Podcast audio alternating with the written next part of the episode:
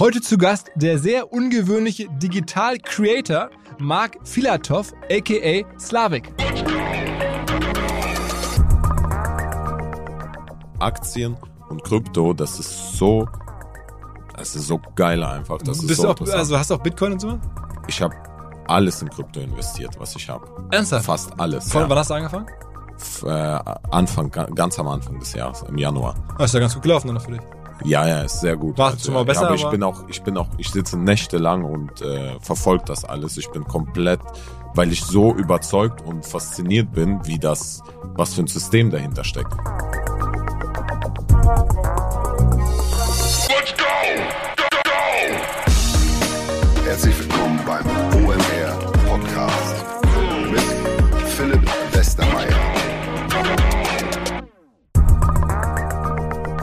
Berufsbedingt werde ich häufiger gefragt, wo kann man eigentlich gerade B2B-Zielgruppen perfekt erreichen? Und die Antwort muss natürlich lauten, vor allen Dingen in Business-Netzwerken, denn da leben diese Menschen und es gibt hier in Hamburg ein solches, das heißt Xing und das ist nach wie vor extrem groß, mehr als 19 Millionen Mitglieder in der Dachregion. Man kann da extrem gut targeten. Übrigens auch natürlich im B2C-Bereich, also alle Arten von Produkten kann man da bewerben, nicht nur B2B, aber das ist besonders gut. Die Hälfte der Mitglieder fast in leitender Führungsebene, die Hälfte auch einem Haushaltsnettoeinkommen entsprechend von über 3000 Euro im Monat. Man kann seine Kampagnen übrigens entweder selber aufsetzen mit dem Xing Ad Manager oder man kann ein Full-Service-Angebot in Anspruch nehmen mit einem persönlichen Support und einem Product Owner direkt in Deutschland. Es gibt dann verschiedenste Arten zu werben über Lead-Ads bis hin zu emotionaleren Video-Ads, tiefgehendere Content-Ads, also ein volles Portfolio an Möglichkeiten zur Auswahl. Unter werben.xing.com slash omr könnt ihr euch an einem Kontaktformular anmelden und bekommt dann 200 Euro Neukunden Gutschrift, um den Ad Manager von Xing einfach mal auszuprobieren. Ich verbringe sehr viel Zeit privat und beruflich auf WhatsApp und deswegen kann ich das Produkt und die Idee unseres heutigen Partners hier sehr, sehr gut nachvollziehen. Die Rede ist von der Firma Messenger People und die entwickeln Softwarelösungen für den besseren Einsatz von WhatsApp auch im Marketing.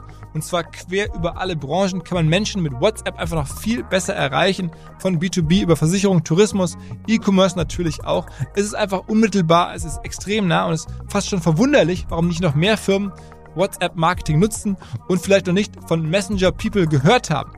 Wer sagt, okay, was sollen denn da für Cases existieren? Wie soll man das denn machen? Am besten ihr schaut mal rein in die 15 besten Case Studies von Messenger People unter der Landingpage messengerpeople.de slash OMR kann man das ganze Playbook kostenlos runterladen und vielleicht wird danach Messenger People euer Partner für WhatsApp Software. Alles natürlich skalierbar und DSGVO-konform. messengerpeople.de slash OMR.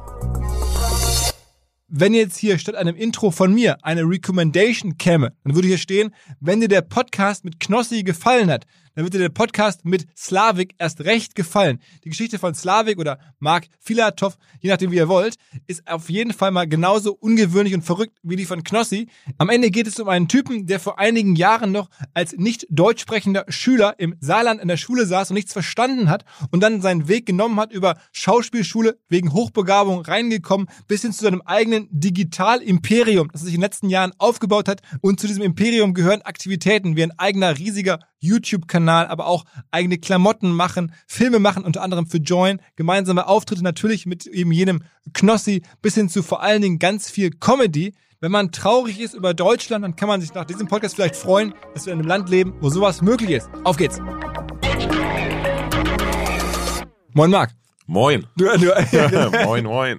genau. Du hast gesagt, es ist dir egal, ob ich Slavik sage oder Marc. Ja. Du bist irgendwie, ja, am Ende Künstler in verschied- verschiedensten äh, Formen und Gefäßen. Ähm, erzähl mal so ein bisschen deine Geschichte. Es ist ja, fängt ja schon ziemlich ungewöhnlich an. Du bist irgendwann mal in Kirgistan geboren, ne? Kir Kirgisistan.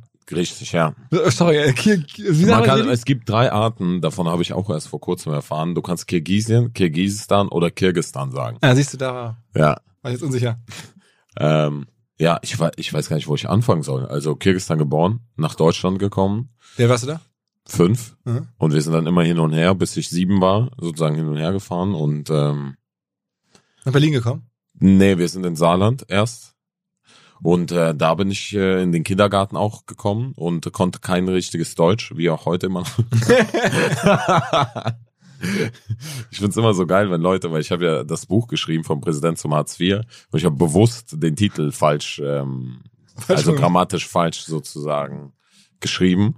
Und da war tatsächlich eine, eine, eine Frau, die in den Amazon-Bewertungen geschrieben hat, wie konnte man zulassen, dass der Titel falsch geschrieben wird, dass das niemand gemerkt hat. Und ich dachte, oh mein Gott, ey, wie kann man, ja, also, egal, auf jeden Fall. Also Kindergarten und dann irgendwie Deutschland, Schule, alles durchgezogen. Im Saarland. Im Saarland alles durchgezogen, genau. Ähm, ich konnte auch kein richtiges Deutsch. Ich habe ähm, versucht im Kindergarten einfach so mit denen Russisch zu reden und mit Hand, Händen und Füßen irgendwie. Und im, in der Grundschule habe ich versucht dann einfach alles nachzumachen, was mein Banknachbar gemacht hat. Und die Geschichte erzähle ich oft, dass halt äh, ein einer hat irgendwas gemacht, ich habe alles nachgemacht. Und Jahre später habe ich erst verstanden, was er gemacht hat. das war, er hat einen Mandala ausgezeichnet. Wir sollten Mandala einfach auszeichnen, also weißt du, mit verschiedenen Farben, jeder wie er Bock hat, einfach ausmalen. Und ich habe alle Farben und alles nachgemacht. Das war so äh, also es war so äh, dumm von mir, aber ich konnte, ich habe kein, keine Sprache da verstanden. Ja, und irgendwann dann Hauptschule, dann Realschule und dann aufs Gymnasium. Was habe ich gemacht? Abgebrochen. Fachabi bekommen. Okay. Und dann? Ähm, gedreht für den Kinderkanal. Ähm, da hatte ich eine Hauptrolle. Äh, das durch Zufall bekommen und habe deswegen ja auch mein, äh, mein Abi abgebrochen. Und danach ähm, Hartz IV. Ernsthaft? Ja, weil ich, ich dachte ja, guck mal, danach dachte ich, äh, jetzt werde ich berühmter Schauspieler, weißt du? Und äh, danach kam aber nichts. Deswegen war ich arbeitslos. Also ich, ich habe kein Hartz IV bekommen zu dem Zeitpunkt, glaube ich. Ich war arbeitslos und dann habe ich angefangen, so Telekom-Verträge zu verkaufen, mit Autos zu handeln und äh, so. Und dann war schon in. Berlin, ne? Auch im Saarland. Auch im Saarland. Okay. Auch im Saarland, ja, ja. Das war bis ich 21 war. Aber ich bin immer, also ich hatte immer überall äh, ab und zu Jobs als äh, Schauspieler. Aber ähm, mit 21 dann nach Stuttgart zum, zum Studi Studium, halt äh, das Schauspielstudium hat dann begonnen. Okay, und sagen wir mal ganz kurz, der Kicker, also der Kinderkanal, wie sind die auf dich gestoßen? Ich habe zufällig im Internet gesehen, die suchen Schauspieler, habe mich beworben und dann äh, vorgesprochen und dann sagten die so, ey, komm nach Lindau, äh, du bist, wir nehmen dich so. Okay. Vielleicht für eine Gage von 100 Euro oder so haben die mich genommen. Ich, ich dachte so krass, wie die mich ausgenommen haben zu, zu dem Zeitpunkt. Aber für mich war so, ey, weißt du, es war krass einfach. Schauspieler plötzlich so. Und, so, und hattest du dann immer schon den Wunsch, Schauspieler zu werden? Also wegen Schauspielschule auch, war das, oder war das dann eher wegen der Erfahrung bei Kicker, dass du sagst, okay, jetzt mache ich weiter und jetzt gehe ich zur Schauspielschule? Ähm, das war wegen der, weil meine Mutter mir immer gesagt hat, das ist deins. Schauspiel ist deins, du bist künstlerisch begabt und bla bla. Ich dachte so, ey, was redet sie? Aber ich dachte, komm, immer wieder gegoogelt, irgendwie, weißt du, so nebenbei. Einfach auch scheiß, weil ich dachte, Schauspiel ist doch so wie Lügen, weißt du? Du musst einfach nur gut lügen und, und äh, das, das musste man schon so ab und zu machen, weil das Leben einen dazu gezwungen hat. Und äh, so hat sich das entwickelt dann. Und dann, dann, ähm, also hast du die also richtige Schauspielschule dann ab, auch abgeschlossen, irgendwie mit, mit irgendwie einem ja, Diplom? ja, oder ja das, war, das war das erste, was ich abgeschlossen habe. Ja, ich habe äh, Bachelor of Arts Mhm. und ähm, ja, das war auch Glück, weil eigentlich äh, hatte mir mein damaliger Agent gesagt, das ist nicht möglich, weil es schaffen nur, es bewerben sich tausend Leute auf acht Plätze pro Jahr. Also ein Semester im, im Schauspieljahr auf der staatlichen Hochschule gibt's nur acht Plätze für tausend Bewerber. Und ähm, der sagt, das ist nicht möglich. Und ich dachte so, wenn du sagst, das ist nicht möglich, dann erst recht. Und dann habe ich mich darauf vorbereitet, dass zwei, drei Jahre geht, weil so braucht durchschnittlich ein äh, Bewerber, um äh, auf die Schauspielschule zu kommen. Auf, ich glaube, es gibt nur zwölf Stück in Deutschland, Österreich und Schweiz, staatliche. Ne? Mhm. Und äh, dann wurde ich aber direkt bei der ersten schon genommen. Also war Muss auch man, immer so, bisschen, da muss man auch so, eine, so ein paar Rollen so, so äh, Du musst eine, eine, warte, das war glaube ich eine klassische Rolle und zwei, nee, zwei klassische und eine moderne Rolle spielen. Und äh, ich habe eine Rolle gewählt, das ist der, falls jemand kennt, der Kirschgarten von Tschechow. Kennst du? äh, den, Das ich, Stück- Check aber den Kirschner Ja. ja. Der Kirschgarten, muss man lesen. Und da gibt's äh, eine Figur, die heißt Labachen. Und ich habe so gefühlt ihn, weil deswegen wurde ich wahrscheinlich auch genommen, weil ich habe es wirklich gefühlt, weil die, da geht's darum, der Typ ähm, Äh, Sein, seine Eltern waren Sklaven bei den Zaren sozusagen oder bei den Adligen. Und irgendwann äh, hat sich der Adel sozusagen löst sich langsam auf. Und er ist so erfolgreich geworden, dass er das Grundstück gekauft hat, wo seine Eltern Sklaven waren sozusagen. Und er freut sich. Und dieses, diese Stelle ist so, wo er sich drüber freut und sagt so, boah, damals ich bin barfuß über dieses Land gelaufen. Und meine Eltern haben da gekocht und waren sozusagen quasi äh, Diener der, des Adels und jetzt habe ich das alles gekauft und bla und sowas. Und das war immer so mein Wunsch, weißt du? Ich dachte so, boah, irgendwann, ich will das auch schaffen, weil meine Mutter hat auch immer bei sehr erfolgreichen äh, Leuten geputzt.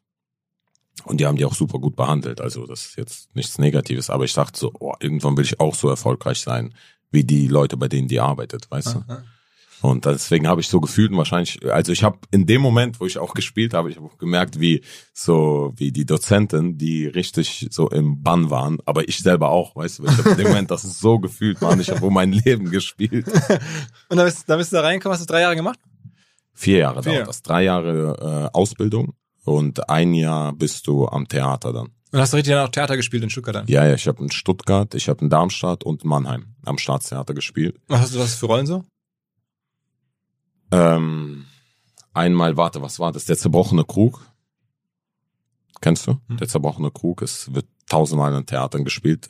Äh, und dann, boah, ich weiß gar nicht mehr, was habe ich denn da für Rollen? Ach so, dann haben wir bei von Maxim Gorki, wie heißt es auf Deutsch? Na Dne heißt auf Russisch das Stück und auf Deutsch heißt es Nachtasyl. Aha. Von Gorki haben wir gespielt.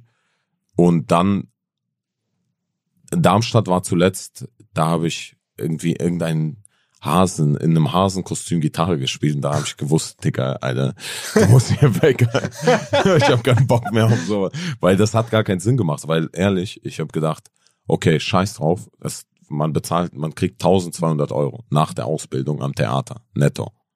Das musst du dir mal vorstellen, ja. Du studierst vier Jahre, kriegst 1200 netto. Ich gesagt, okay, scheiß drauf, wenn es dir Bock macht, dann ist das Geld nicht wichtig, weil das wird schon irgendwie Mhm. kommen.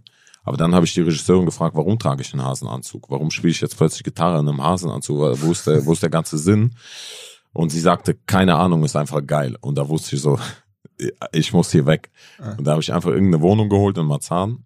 Aber ich wusste Plattenbau. Ich habe immer schon im Plattenbau gelebt, auch in Stuttgart in einem Plattenbau. Und, und, und im Saarland auch? Im Saarland Sa- auch, ja, Saarbrücken, ja. In so, in Neunkirchen war das. Mhm. Aber es war so eine Gegend, die hieß so, die Russenstraße und alle hatten Angst da hinzufahren und Polizei kam nicht dahin und bla und so, weißt du, immer. Für uns war das normal, aber für alle, die nicht da gewohnt haben, ist wie immer diese Legenden, Ja. die sich da drum herum drehen.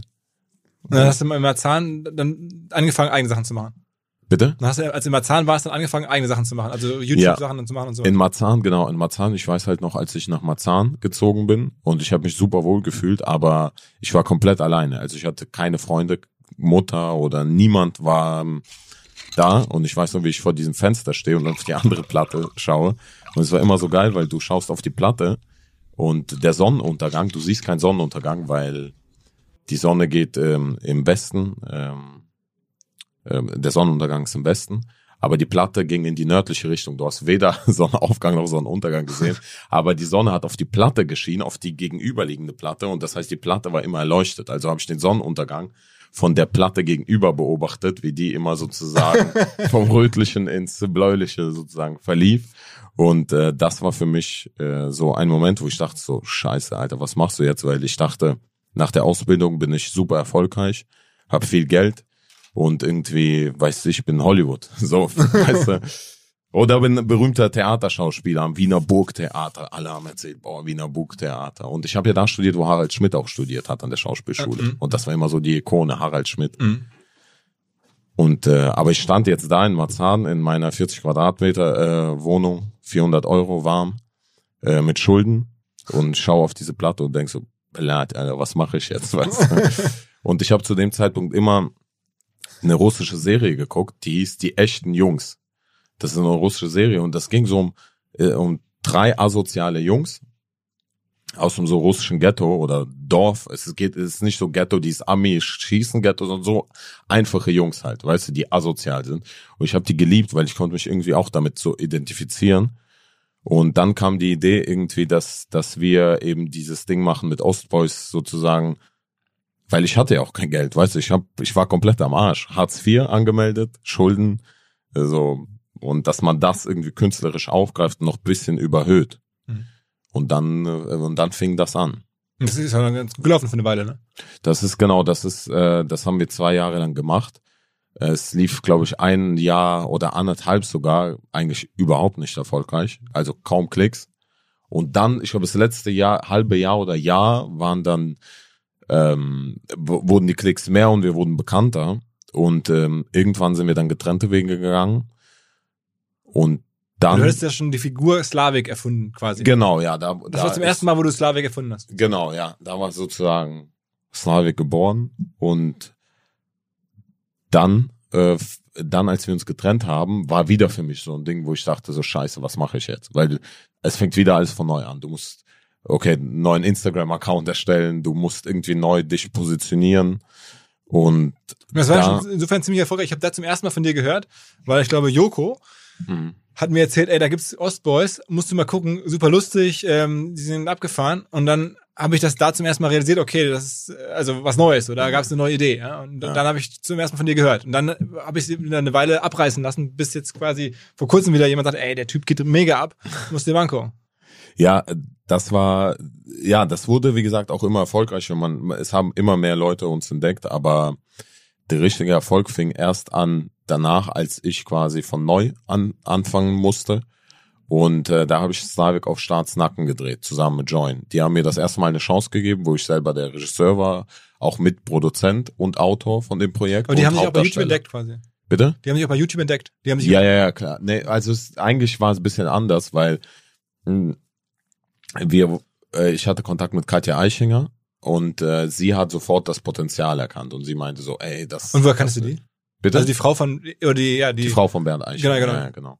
Und sie, äh, sie hat dann connected mit diesem Produzenten und äh, er wollte erst was auf CDF Neo machen und ich sagte so, ey, CDF Neo und ich, das ist einfach so, das sind so zwei verschiedene Welten. So, Klaas hat damals vielleicht dazu gepasst, aber nicht ich. Das CDF Neo, ich glaube, das passt zu dem Humor nicht.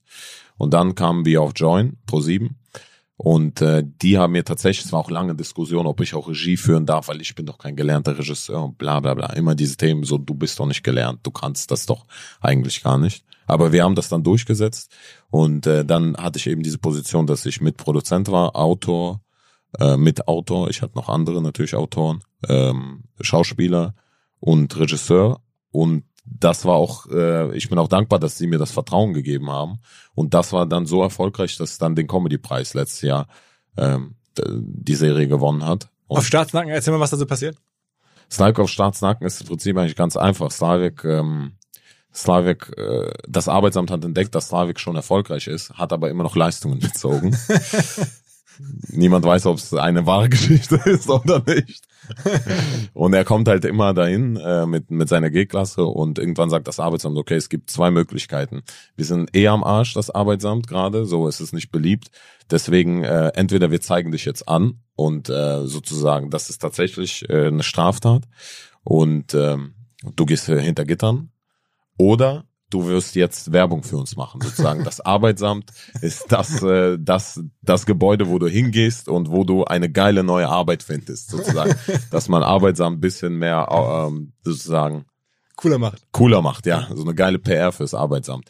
Und nicht, und, und dann sagen die halt, ähm, sagt der Arbeitsamtchef, der aussieht wie Kim Jong-un, sagt halt, äh, dass äh, du machst jetzt Werbung, ich gebe dir jeden Tag einen neuen Job, du gehst den Job testen und stellst den vor, sozusagen, den Kids.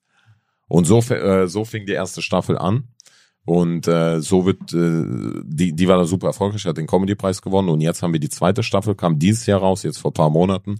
Und da geht's darum, dass äh, Slavik, die erste Staffel war super erfolgreich. Slavik hat viel Geld damit verdient, wollte auf die Malediven sich verpissen, hat aber sein ganz Geld für neue S-Klasse verballert und hat jetzt kein Geld. Und aber Merkel hat davon erfahren, von äh, von äh, wie erfolgreich das war, weil die Arbeitslosenzahlen sind runtergegangen aufgrund der, der ersten Staffel. Und deswegen hat Join jetzt eine neue äh, Staffel beauftragt und es steht im Raum, dass das Bundesverdienstkreuz an Slavik verliehen äh, werden soll von Mutti Merkel. Und äh, dann dreht sozusagen Slavik die zweite Staffel auf Staatsnacken und testet wieder verschiedene Jobs und stellt die vor, damit äh, eben er dieses Bundesverdienstkreuz kriegt, Geld genug kriegt und das einfach sich auf die Malediven verpisst und weil er eh keinen Bock hat auf dieses ganze Serie Scheiße. So und so äh, so ging dann die zweite Staffel und die lief auch super erfolgreich. Eine teilweise sogar auf Platz eins vor Germany's Next Topmodel war die sogar ein Tag und das ist ja die erfolgreichste Serie auf Pro7. Mhm. Und ähm, ja, genau. Und jetzt habe ich das Glück gehabt und bin sehr dankbar dafür, dass äh, wir so einen äh, größeren Vertrag mit äh, Join abschließen konnten, mit meiner eigenen jetzt auch gegründeten Produktionsfirma Bratan Productions. Mit der haben wir auch schon die zweite Staffel produziert und die erste, aber die, die, die zweite und die dritte jetzt quasi ganz alleine produziert. Und äh, Bratan Productions hat jetzt mit Join Hat Bratan Production irgendwas mit, mit, mit Kapi zu tun, Kapi Bra, weil der auch mal so mit diesem Bratan-Begriff unterwegs ist. Nee, Bratan heißt ja nur äh, Bruder. Aber das, okay, das heißt, das ist, Das hat- in Deutschland ist es ja ziemlich mit ihm besetzt, so deswegen. Echt, ja. Für mich ist das eigentlich wohl das Gesetz mit uns sozusagen. Mit, äh, weil wir das damals verwendet haben und er, also ein, und äh, Alex Hersch. Ich habe vor kurzem habe ich, eine, gibt's sogar einen Bra-Tee, also einen Tee von Capital Bra, Ja, heißt genau, Bra-Tee und ja. so, deswegen bin ich da immer so bei dem Begriff total, denke ich mal an ihn, aber okay. Ich glaube, das ist je nachdem, wen man mehr kennt, weißt du, wen Aber man mehr kennt. Oder? Ja, ja, wir kennen uns auch. Ja. Und ihr seid ja dann, habt ihr so, eine, sagen wir mal, so eine Chemie oder? ja, ja, wir verstehen uns auch gut. Wir hatten vor zwei Monaten irgendwie einen Song auch zusammen aufgenommen und so. Wir waren zusammen im Studio. Aber Bratan ist ja ist wie Bruder. Das Ja, ist ein ganz okay. normales Wort. Also und deswegen halt diese Bratan Productions heißt äh, die, meine Produktionsfirma und mit der produziere ich jetzt mehrere Shows und Serien für Join. Aber nicht immer mit dir, ne? wo du ab und zu mitspielst, ab und zu nicht. D äh, doch in denen werde ich auf jeden Fall überall mitspielen auch. Auch Ah, mitspielen, und immer auch Comedy? Regie führen. Bitte? Immer Comedy? Nee, tatsächlich nicht nur Comedy. Also das werden jetzt drei, es ist komplett neuartiges Konzept, das sowas vorher noch nie in der TV-Geschichte tatsächlich gab. Denn äh, das wird so sein, dass die ersten, ich werde drei, wir haben jetzt auch schon drei Piloten produziert, sind drei verschiedene Serien, eine Folge. Und dann können die Zuschauer aus der Online-Welt und aber aus der TV-Welt voten, welche Show oder Serie die sozusagen in, in acht Folgen sehen wollen. Und die, die die am besten finden, stimmen die dann ab. Und das drehen wir dann. Also wir haben tatsächlich nur eine Folge gedreht von allen. Und das wird dann, was den Zuschauern besser gefällt, das geht dann Serie. Also es ist komplett neuartig. Und das waren noch riesen Vertragsverhandlungen, weil das sowas halt noch nie gab. Machst du die Vertragsverhandlungen selber oder hast du mittlerweile ein Management, das alles machen? Oder? Nee, ich hab, ich arbeite zusammen mit Leonine. Ich weiß nicht, ob du die ja, das kennst. ist von dem Fred Kogel, diese neue Genau, Firma. von Fred Kogel, die, Mhm. die Firma, genau. Mhm. Und ähm, mit ihnen arbeite ich zusammen und sozusagen die Odeon ist die ausführende Produktion. Und äh, genau. Also Und da- die, mit denen zusammen haben wir und mit Anwälten und so weiter. Das geht das kann, so von so. Ich habe keine Ahnung davon. Ich habe eine Ahnung von der Vision, aber ich kann es jetzt nicht rechtlich und so weiter. Ne? Aber wie bist du an Leonine gekommen? Also haben die dich angesprochen auch wieder? Oder hast du überhaupt wieder Ey, ich hab- Connection? Oder? Nee, ich, ich kann dir sagen, es war so, ich habe gedacht, ey, ich habe so viele Ideen. Und ich kann die nicht nur in YouTube realisieren. Das wäre zu schade, weil ich würde gern die noch auf ein neues Le Level setzen und ich würde gern, dass noch mehr, dass ich noch mehr Leute erreiche. Und äh, ich habe mich ganz, bei ganz vielen Leuten vorgestellt und habe gesagt, so, das ist meine Vision. Und ich habe noch keine Ahnung, wie man das macht. Ich habe gesagt, ich brauche, ich will eine eigene Firma. Ich will die Sachen selber produzieren. Ähm, ich will sozusagen der kreative Kopf dahinter sein, dass ich diese, so wie Stefan Raab damals, Mhm. nur halt auch im Film und Serien, nicht nur in Shows. Und äh, dann habe ich auch mit Brainpool zum Beispiel gesprochen, mit dem Markus Wolter und äh, dann eben auch mit Fred Kogel. Und ähm, dann hat's irgendwie Und hast du dann einfach mal angerufen, hör zu oder irgendwie die Intro geholt? ich habe gesagt, ja komm, ich brauche Termine. Ich ich stelle mich jetzt vor, bin einfach hingefahren nach Köln zum Beispiel, habe mich vorgestellt, bin nach München hingefahren, habe mich vorgestellt und dann äh, hat sich das so entwickelt und äh, Was war, was hat, was, was glaubst du, hat die überzeugt am Ende, dass du schon was vorweisen konntest, dass du eine große, du hast ja auch mittlerweile relativ große Reichweite auf Instagram und so, ne? ja, ich habe eine große Reichweite. Das ist ein ein ein wichtiger Faktor. Als Slavik, ne, muss man sagen. Also du hast dann sozusagen, aus, als du bei Null mal angefangen hast, na- nach Ost- Ostboys hast du einen Slavik-Account gemacht. Komplett von Der ist mittlerweile jetzt bei 1,2 Millionen oder sowas. 1,3 Millionen, genau. Der ist in einem halben Jahr damals auf, sofort auf eine Million hochgegangen von null. Und äh, dann habe ich jetzt, ich fokussiere mich jetzt mehr auf TikTok, weil TikTok, das habe ich ganz früh auch erkannt, dass TikTok die führende Plattform sein wird. und habe dann auch auf TikTok ganz schnell in einem halben Jahr auch eine Million, jetzt mittlerweile 2,5 Millionen auf TikTok und das ist ein Grund dafür, warum natürlich die mit mir zusammenarbeiten und generell der Sender und so weiter, aber das ist nicht nur der Grund, weil es gibt mittlerweile viele, die eine große Reichweite haben, aber äh, ich habe noch ich ich habe ja Ideen auch wie was ich machen möchte. Und ich habe bewiesen, dass das funktioniert. Das was das was ich machen möchte. Mhm. und es ist sicherlich auch so, dass vielleicht das ein oder andere Mal nicht funktionieren wird in der Zukunft, weil natürlich man auch viele Projekte macht, aber aber ich bin überzeugt davon, dass es dass es funktionieren wird, weil Sag nochmal, ein, ein, ein Nicht-Comedy-Projekt, das dir am Herzen liegt? Äh, Das Nicht-Comedy-Projekt, das wir jetzt eben gedreht haben, das, also ich kann es ja kurz vorstellen, das sind drei verschiedene Projekte. Äh, Die eine Serie ist die Schule des Slavik, in der werde ich äh, selber Tipps geben, wie man erfolgreich wird, auf eine humoristische Art. Und ich lade immer eine erfolgreiche Person ein, die ich interview und äh, die sozusagen auf eine humoristische Weise auch wieder interview, die sozusagen erzählt, wie man erfolgreich wird. Zum Beispiel hatten wir die Geschäftsführerin und die Gründerin von Amorelie da. Lea. Und, genau. Stammgast hier im Podcast. Echt, ja? Ja, ja, ja. Ja, super. Und dann haben wir ein paar Dildos halt an, an gegen Fensterscheiben geworfen und so weiter. Und sie hat erzählt halt auch, wie sie äh, erfolgreich wurde. Auch innerhalb von fünf Jahren. Oh, krasse Geschichte. Und die zweite Folge, äh, die zweite Serie, in der zweiten Serie geht es darum, dass es ähm, nicht erregen heißt die Show, und da geht es darum, wie schnell werden wir Menschen erregt, ohne dass wir es wissen. Also es geht nicht darum, dass du weißt schon, sondern es geht darum, es ist eine Wissenschaftlerin dabei, also eine echte Wissenschaftlerin, es ist ein Gerät dabei. Und zum Beispiel in der ersten Folge waren wir im Table Dance und da haben wir geprüft, wie schnell werden Menschen erregt vom anderen Geschlecht oder vom gleichen Geschlecht, je nachdem, was sie stehen, aber die wurden auf beides getestet. Sozusagen ein Mann wurde von einem Mann angetanzt und von einer Frau und hat getestet, wie schnell unterbewusst werden die erregt. Also man hat die Hautleitfähigkeit, Herzfrequenz, Atem, bla bla bla getestet und hat dann sie interviewt, ob die erregt waren.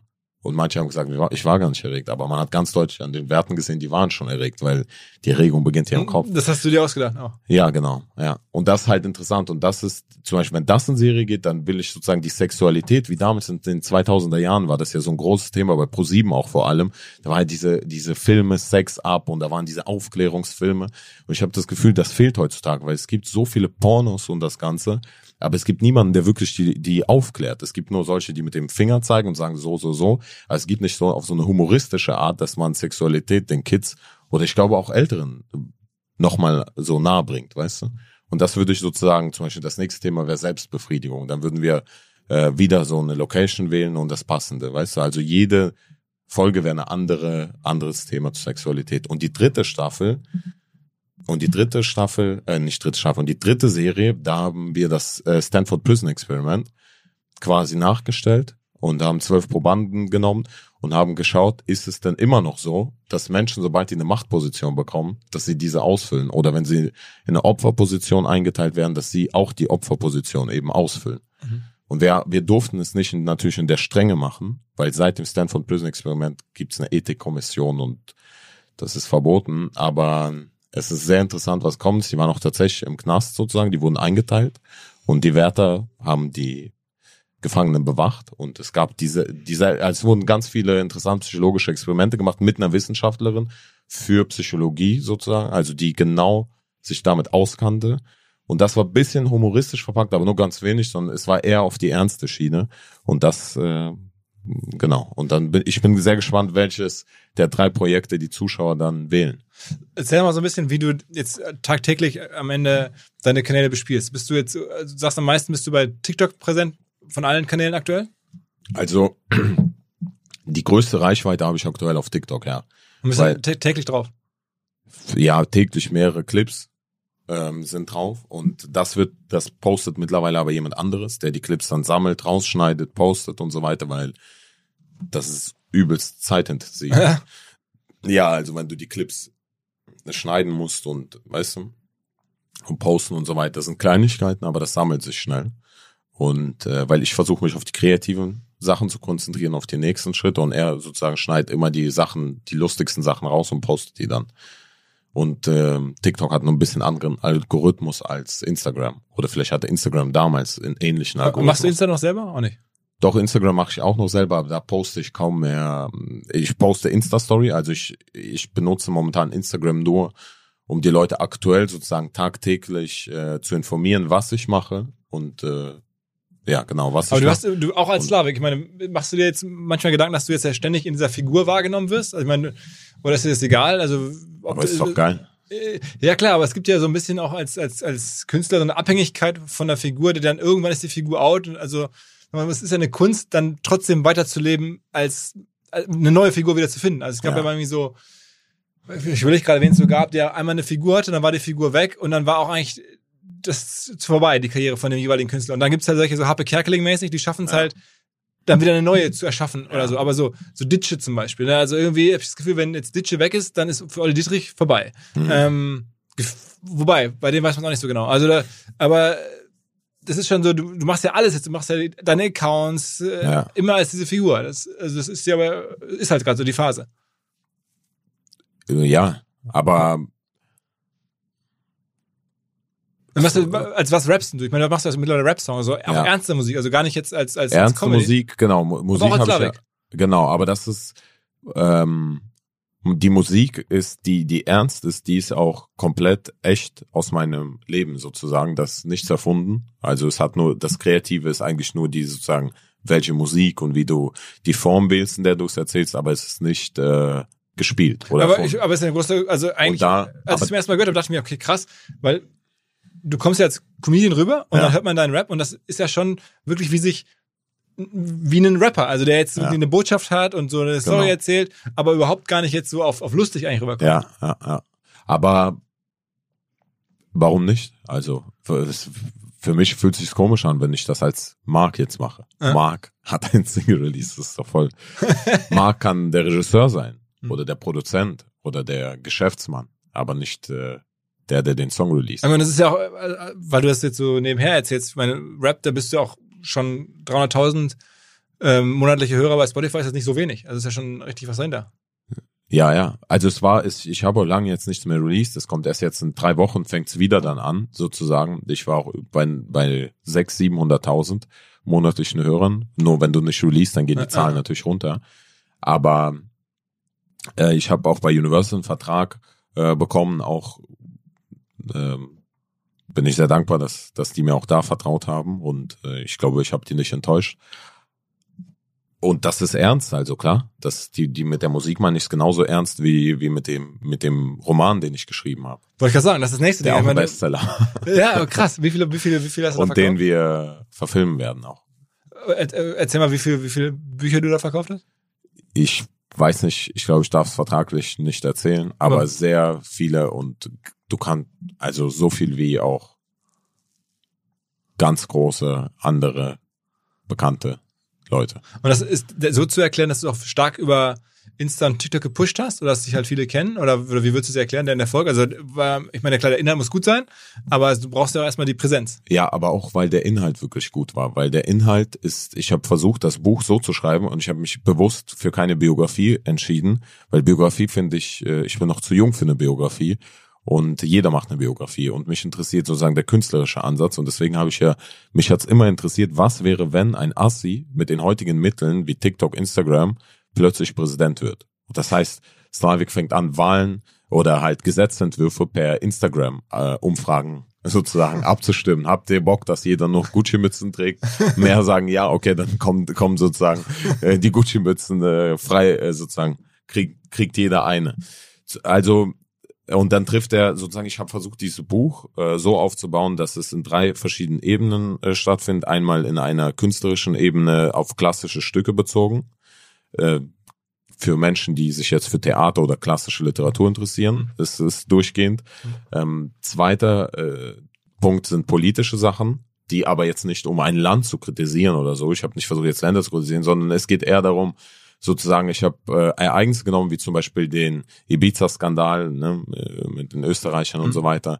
Äh, und äh, da, ich fand es immer interessant, was passiert denn, was ist danach und davor passiert. Sozusagen jeder spricht nur da, was in dem Moment passiert ist, aber dann ähm, auf Ibiza landet äh, Slavik mit Putin mit dem Privatjet und ist bei der Party dabei und haut früher ab, weißt du, und liest das dann später mit dem Skandal. Oder oder besucht halt Trump kurz vor den Wahlen und Trump steigt aus äh, und begrüßt ihn er, bevor er ihn überhaupt begrüßt, sieht er erst eine Sonnenbank leuchten und äh, so Samba-Tänzerinnen tanzen herum und dann steigt Trump aus, so übelst gebräut und so und sagt, probier mal meine neue Sonnenbank aus, äh, übelst krank, Dicker. so, also sind so verschiedene Sachen, äh, sozusagen die politische Ebene und die dritte Ebene ist einfach die Sprache, dass du eine jugendliche Sprache wählst, weil das absurd ist und das auch interessant, dass äh, es gab, es sind fast durchweg positive Kommentare, aber es gab auch, es gab auch zwei, drei negative, wie ich am Anfang gesagt habe, zum Beispiel, dass ähm, Rechtschreibfehler drin sind. Eigentlich ursprünglich wollte ich das ganze Buch komplett mit Rechtschreibfehlern machen.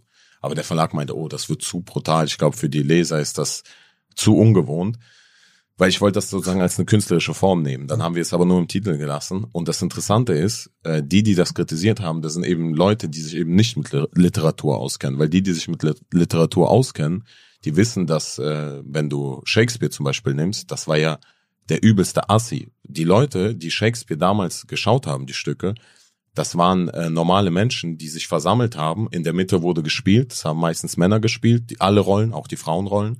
Und die Leute haben drumherum nicht gesessen und sich fein angezogen, sondern die waren nach der Arbeit verschwitzt, gestunken, gegessen, gekotzt, geredet sozusagen parallel. Niemand hat den Leuten eigentlich zugehört, was die da spielen. Und äh, auch seine Ausdrucksweise war übelst vulgär zu der Zeit. Also das wäre das wäre so asozial wie ein Deutschrapper heutzutage, den sozusagen vorkommt, ja. Ja, und das verstehen die Leute aber nicht. Und das gab's, äh, das zu, also die, die das kritisieren, sage ich mal, und äh, ich, ich finde, in der heutigen Literatur fehlt das. Ich, ich kenne keinen Autor, modernen Autor, der eben so schreibt wie Bukowski. Weißt du, ich, Bukowski ist vielleicht am nächsten dran, der sozusagen der Asoziale ist, ne? Aber Bukowski zählt ja auch schon, wenn du Bukowski sagst, du liest Bukowski, also oh, äh. gleich, weißt du, Gambas und äh, Steak, weißt du, und Wein bestellen, so.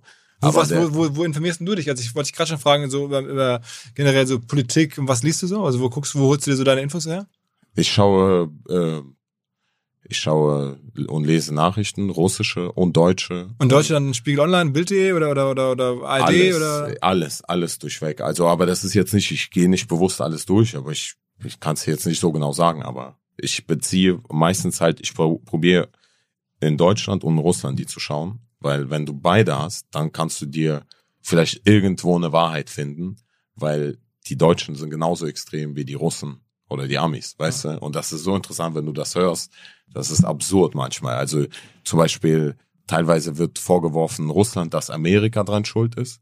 Und in Deutschland wird vorgeworfen oder in Amerika, dass Russland dran schuld ist. Und du denkst so, Digga, das ist so dumm, weißt du? Das ist, äh, also, dass die probieren so zu polarisieren. Und die Leute lassen sich natürlich auch polarisieren. Hast, hast du auch viele russische Fans oder Leute, oder das ist also alles logischerweise auf Deutsch, insofern können es ja Russen auch gar nicht konsumieren. Also du bist in Russland, bist du aber nicht bekannt. In Russland noch nicht so stark, nee. Aber die Songs, die wir jetzt mit Weiß zusammen machen wollen. Mit, mit dem DJ Weiß. DJ Weiß, genau. Nicht mit dem Weiß-Magazin. Ja. DJ Weiß. Die sind sehr, das sind Songs, alte russische Songs, ganz früher, die unsere Mütter kennen, mit denen wir aufgewachsen sind, die niemand hören würde, außer uns und unsere Kultur, haben wir sozusagen in einem neuen Musikgewand verpackt und äh, bringen jetzt eben am 16.07. kommt der erste Song da raus und ähm, damit wollen wir sozusagen international die, die Zuhörer erobern.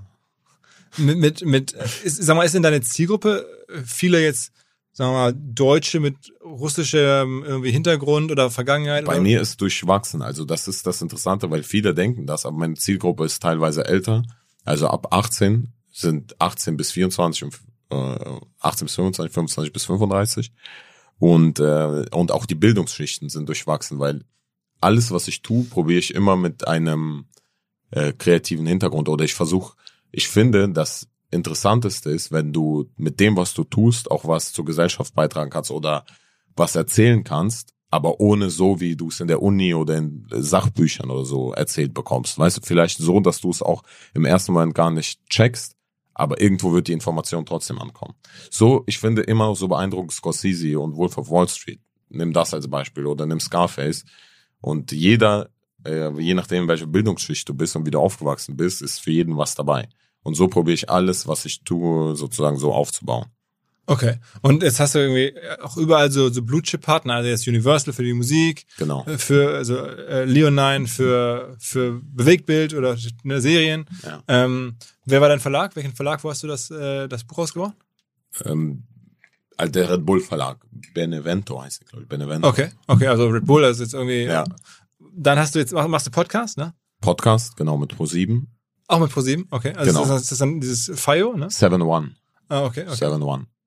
Und das, das der heißt Ostalgie, ne? Ostalgie heißt der Podcast, ja. Und Und das- da reden wir darüber, weil das ja auch mit Weiß, wie wir erfolgreich geworden sind. Weil wir beide kamen hierher mit DJ nichts. Weiß, muss man sagen, ist auch schon ein relativ erfolgreicher DJ, ne? Also das ist jetzt irgendwie. Ich würde sagen, dass einer der erfolgreichsten überhaupt. Er hat ja mit äh, Getter, Papa Roach jetzt und ganz vielen anderen. Justin Bieber ist, glaube ich, auch noch im Gespräch. aber, aber so ein deutscher Typ eigentlich, der jetzt weltweit als abgeht. eigentlich. Ah, okay. Große, genau. Und der in Deutschland lebt. Und der international, also er hat ja Zahlen. Der erfolgreichste Rapper hat, glaube ich, 4 Millionen in Deutschland. Und er hat 15 Millionen monatliche Hörer. Also das ist unglaublich, was er geschafft hat. Also Ah. so ein Respekt davor. Und das ist aber ein Kumpel von dir. Ja, Und der macht ist international, wirklich sehr international bekannt, aber niemand kennt ihn. Also er ist international bekannt, jeder kennt seine Songs, laufen überall im Radio, aber niemand, wenn du sagst weiß, niemand kennt ihn. okay. Ähm, aber ihr macht jetzt zusammen diesen Podcast und redet dann über. Wir vergleichen, äh, wir, also wir erstens, wir reden, wie wir äh, zu dem, also dahin gekommen sind, wo wir bis jetzt sind. Das ist ja noch nicht das Ende, hoffentlich. Und äh, wir vergleichen Russland und Deutschland sozusagen, Klisch Klischees oder wie ist es zum Beispiel eine russische Hochzeit und wie ist eine deutsche Hochzeit? Wie sind russische Clubs im Vergleich zu deutschen Clubs? Weißt du, wie sind russische Männer im Vergleich zu deutschen Männern? Oder Beziehungen, russische Beziehungen? Was, was sind denn die, die größten äh, Unterschiede? Also was ist denn so, wo du sagst, das ist wirklich so? Also das sind echt Unterschiede. Boah, das ist. Ich glaube, das ist. Äh, Was ist denn das krasseste, krasseste Klischee, dass alle, alle Russen saufen? alle Russen saufen, ja. Und in Russland stimmt das auch teilweise. Deswegen wurde ja verboten, Russ, äh, für Alkohol Werbung zu machen und auf der Straße zu trinken und bla bla bla. Also, weil das in der Kultur so verankert ist, weißt du? Aber äh, sag mal, da- aber stimmt in Deutschland nicht. Also sag mal, hier die, wenn du du säufst nicht so viel. Ich saufe gar nicht, ich trinke gar keinen Alkohol. Ähm, Aber Erzähl mal so ein bisschen trotzdem, also was ist denn dir so aufgefallen? Also gibt's irgendwie hier so so so Takeaways, die, die dir wichtig sind oder die du jetzt irgendwie so Also eins der, ich glaube, eins der krassen Sachen ist, ähm, dass Russen sind sehr emotional und äh, Deutsche sind sehr, sie kontrollieren ihre Emotionen. Deutsche wissen sozusagen, okay, ich muss morgen irgendwie heute pünktlich schlafen, weil morgen ist Arbeit. Und die Russen sind so scheiß drauf, komm, wir saufen noch und irgendwie gehen verballert dann noch auf die Arbeit oder mit einem Dings da, wie heißt es denn? Äh, mit einer Salzlösung noch, weißt du, vorher reinballern. Also, aber das ist, das sage ich ja auch, das ist oft auch der Grund, warum, äh, warum Deutschland so erfolgreich ist, weil die Leute so diszipliniert und so äh, die Emotionen kontrollieren können. Und die Russen sind halt oft äh, so, ja. Okay, und, äh, Wenn du jeden russischen Vater fragst, äh, der wird dir fast jeder, wird dir erzählen, dass er sich mal mit irgendwie fünf Polizisten geschlagen hat. Ob das wahr ist oder nicht, ist eine andere Sache, aber das ist so ein stolzes Ding. Und jetzt frag mal einen deutschen Mann, also das wäre absurd, wenn du sowas fragst, hast du dich schon mal mit fünf Polizisten geschlagen. An sich die, die Frage klingt doch schon absurd, weißt du? Äh, äh. Aber in Russland ist so ein stolzes Ding, mein Mann, mein Mann oder mein Vater hat sich fünf Polizisten schon auseinandergenommen. Aber gar nicht wegen, über, jetzt nicht mit Polizeihass oder so verbunden, sondern im Sinne von besoffen und äh, weiß weiß ich was war, Auto angehalten oder so. weißt du? Leidenschaft, ja. Ja, ja, so, keine Ahnung. Also, Den Begriff Plug and Play kennt jeder, also einstöpseln und loslegen. Von Vodafone gibt's jetzt das gleiche. Es heißt nur Plug and Work, weil es sich vor allen Dingen an Businesskunden richtet. Am Ende geht's darum, man bekommt einen Gigacube, diesen berühmten Gigacube, diese etwas längliche Box, die man an Strom anschließen muss, also pluggen muss. Und danach kann man über diese Box alle Geräte ins WLAN bringen. Es geht dann sofort los. Standortunabhängiges Arbeiten mit bis zu 500 Mbit pro Sekunde überall in Deutschland. Das Ganze gibt's jetzt bis zum 13.07. sogar vergünstigt. Man bekommt also einen Gigacube ab einmalig 1 Euro und damit 120 Gigabyte mehr Datenvolumen für euer Office, egal was ist. Das Ganze kann man auch übrigens unverbindlich für 30 Tage testen. Alle Infos vodafone.de slash gigacube-business. Und sag mal, sag mal, äh, haben wir jetzt dein, dein Portfolio vollständig abgedeckt? Also Autor, ähm, Sänger, ähm, Sch- Schauspieler, Produzent, Regisseur, Regisseur, ähm, Autor, ist noch immer, also Influencer. Du machst jetzt ja auch irgendwie Klamotten, also das ist ja dann irgendwie Designer oder Influencer. Modelabel, ja. Äh, erzähl mir da was noch zu. Ich mache zusammen mit äh, Tokyo Hotel. Ja. Tokyo Hotel äh, haben äh, The House Apparel. Also die stellen quasi die Klamotten her in Zusammenarbeit mit mir. Also ich bin sozusagen wieder der Kreative und äh, die schauen sozusagen das, also wie man das umsetzt und wie man die Sachen bekommt und und so weiter und die ganze Abwicklung dahinter. Und das versuche ich auch aufzubauen, auch mit dem Konzept. Ich versuche so ein bisschen wie Goscha Rubczynski. Goscha Rubczynski sagt dir vielleicht was, der Designer, der berühmte, der jetzt, ich glaube, wo ist der jetzt? Ich glaube, der hat gewechselt zu Off-White oder ich weiß, ich will nicht lügen, keine Ahnung. Virgil Abloh meinst du, kenne ich jetzt oder oder ähm, nee. Ja. Den, also den, also so, sowas in der Art meinst du? So, so. Äh, der, der, der, äh, der hat russische, der hat sozusagen Sowjet, das Sowjet Leben sozusagen genommen und hat das versucht in Klamotten und Okay. mit Fashion zu verbinden. Okay. Und ich versuche, äh, er hat aufgehört damit. Er ist, wie gesagt, glaube ich, zu einer größeren Marke gewechselt, glaube ich. Und äh, es gibt sein, sein Label nicht mehr. Und ich versuche sozusagen sowas ähnliches, jetzt nicht das eins zu eins nachzumachen, aber sozusagen ich versuche mein Leben, weil ich bin ja auch in der Sowjetunion geboren und dann ein Jahr später ist sie halt auseinandergebrochen und versuche das sozusagen mit Fashion äh, zu verbinden und eine Geschichte darüber zu erzählen. Also ich versuche mit meinen Klamotten sozusagen diese Verbindung auch zu schaffen zwischen, wie ist es so als integriertes äh, Kind, keine Ahnung. So. Was sind das für Klamotten? Also was, was hast du da so? so wirklich Sweatshirts mit bestimmtem Look drauf oder, oder hast du irgendwelche, sagen wir, auch ungewöhnlichen Items oder so? Ja, also das ungewöhnlichste Item sind wahrscheinlich meine Pocholetten. Das sind diese Badelatschen sozusagen. Und da steht Boche drauf. Und Boche heißt sowas wie egal. Und das sagt schon vieles aus, weil sozusagen, ich sitze ja auch jetzt gerade mit denen. Äh, äh. Und das sagt, ich trage die auch im Winter, weil ich trage die nicht aber aus Trotz oder weil ich, keine Ahnung, besonders sein will, sondern ich trage die einfach, weil ich die schon immer getragen habe. Ja, oder früher habe ich eine andere Marke getragen und nicht meine eigene, weil ich hatte keinen Bock, einfach in diese Schuhe reinzugehen. Das ist so, das dauert, das dauert mir zu lange, in diese Schuhe reinzugehen. Und deswegen fand ich so passend Bocholetten, weil Bocho heißt egal einfach, weißt du, also ist dir scheißegal, du ziehst die einfach an und du kannst losgehen. scheißegal, ob Regen ist und Bocho ist so wie eine ganze Lebenseinstellung, weißt du, ist dir scheißegal. Ist scheißegal, wenn Leute sagen, das kannst du nicht, scheiß drauf, du kannst es, weißt du. So, scheißegal, wenn es regnet, geh raus. So. Also, Und das, das, das hast du jetzt mit, ähm, mit, mit Tokyo Hotel zusammen gemacht. Also da, auch da irgendwie kennengelernt und dann haben die dich angequatscht oder hast du die gefragt? oder? über andere, also über andere, jemand hat mir vorgestellt, den Georg, das ist der Bassist von, von, von Tokyo Hotel und dann haben, haben die gerade frisch, glaube ich, aufgemacht. Bill hat seine, macht seine Klamotten da und die haben jetzt mit About You zusammen irgendwie eine Kooperation. Hm. Und dann haben wir uns gut verstanden. Und ich habe vorher mit anderen schon gemacht, aber da haben wir uns irgendwie nicht so gut verstanden.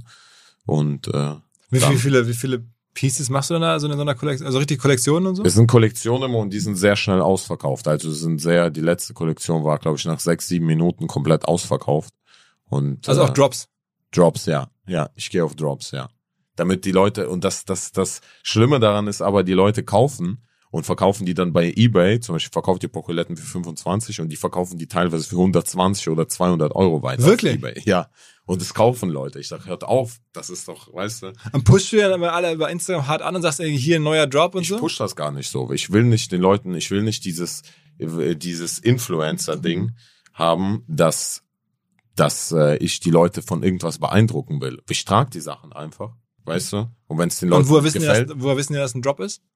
Naja, ich sag ja schon dann, äh, wenn die fragen, dann sage ich, okay, im August kommt ein neuer Job. Ah. Und dann kurz vorher kündige ich es an, aber ich sage jetzt nicht jede Story, ey Leute, jetzt kommt und jetzt kommt und kauft euch bitte das und der Rabattcode, bla bla bla. Weißt du, was ich meine? Ich glaube, es gibt da noch, noch einen großen Unterschied zwischen Aber machst du auch Jacken oder so oder so oder oder irgendwie also jetzt sagen wir mal Schlappen und T-Shirts, Pullover. T-Shirts, äh, Hoodies, ähm, es kommt eine Russenmütze auch, äh, es kommt ähm, Schlappen, Hosen, ähm, Rollkragen. Und dann bist du auch, Pullover. dann überlegst du dir selber, sitzt du da und zeichnest dir, wie das aussehen muss und so? Nee, wir sind, wir sind ein größeres Team. Also Wir sind ein größeres Team mit auch Designern und so weiter und wir schauen, dass wir das, äh, welche Kollektion wir machen. Sozusagen. Zu, alle zusammen.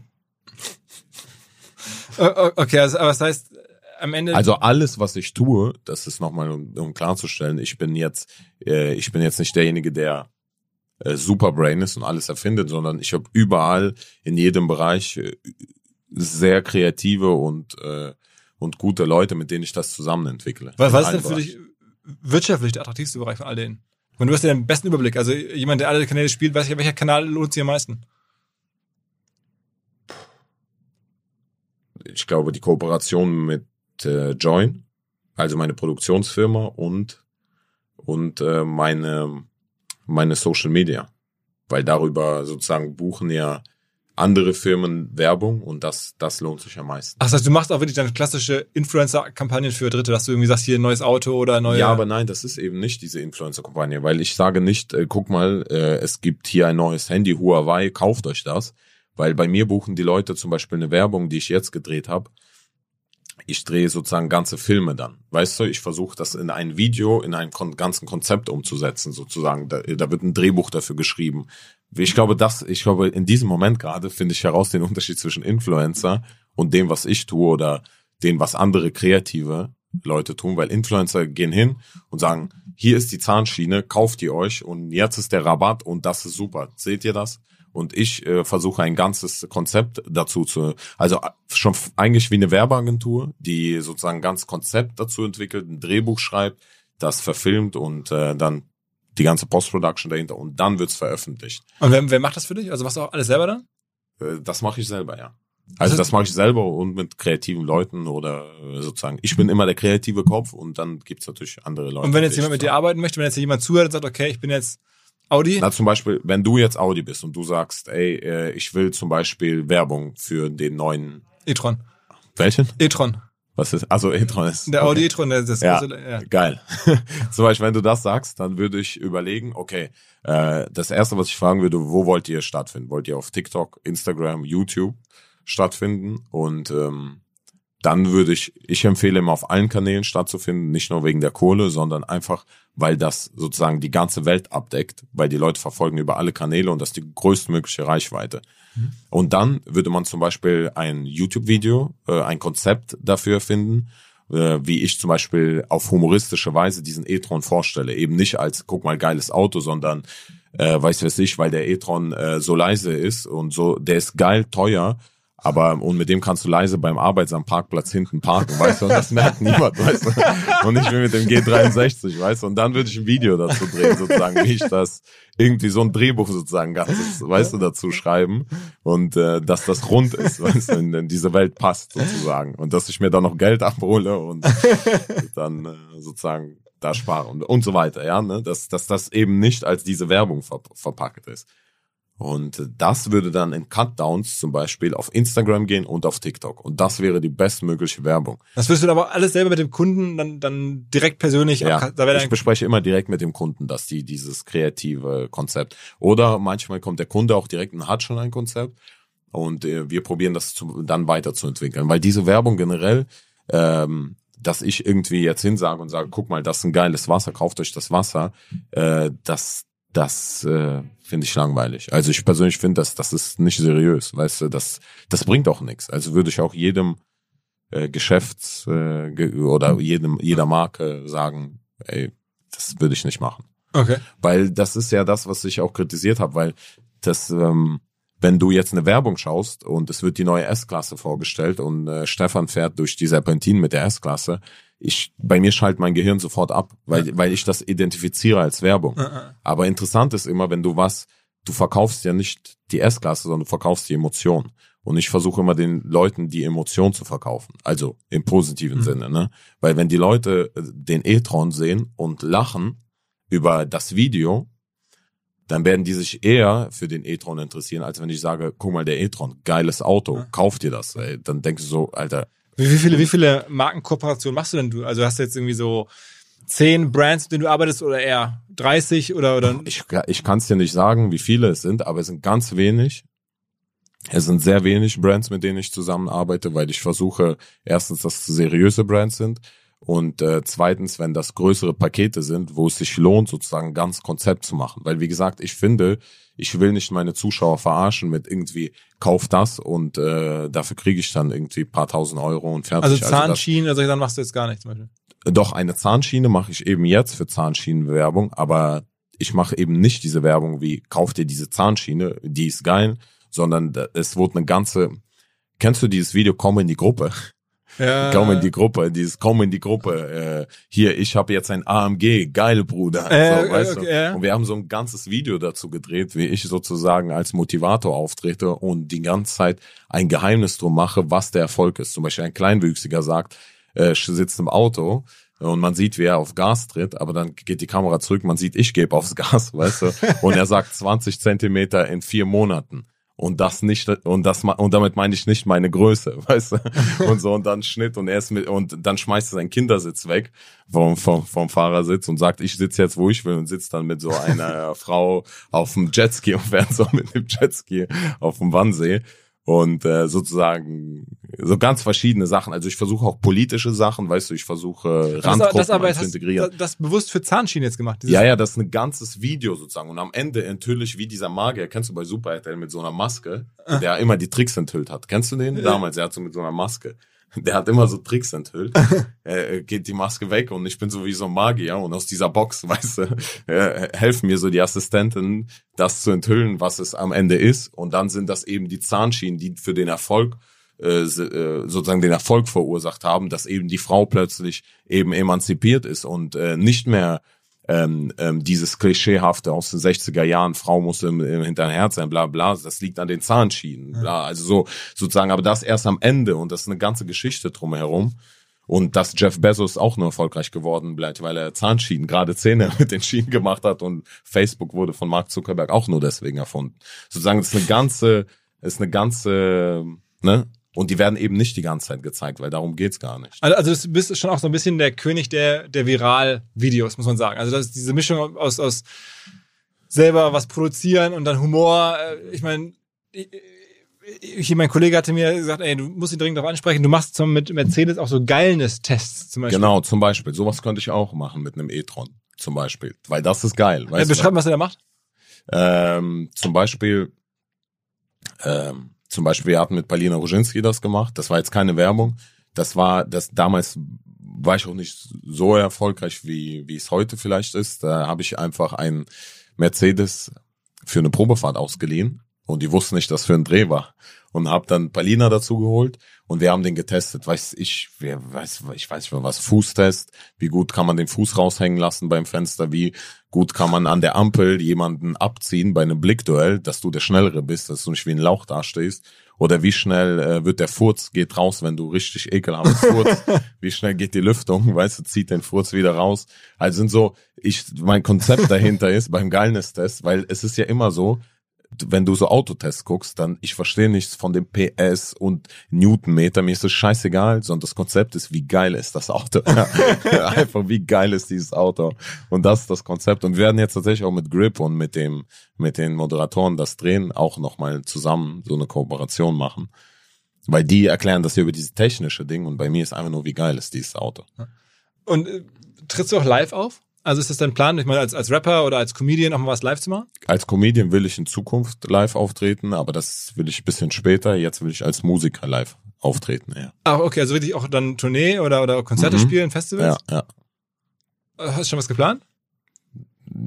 Ja, noch, es ist noch wegen Corona und so, hat sich ein bisschen alles. Aber also ist das für dich so ein Ziel, so Rock am Ring zu spielen? Oder wie so? Ja, ich habe so Bock drauf, Mann. Wirklich? Ja, ich habe so Bock drauf. Und dann, ich meine, das Wahnsinn, dass du dann spielst du davor, weiß ich nicht, 10.000 Leuten Das wäre so. so krass. Das ist so geil. Darauf habe ich Bock. ja, darauf habe ich echt Bock.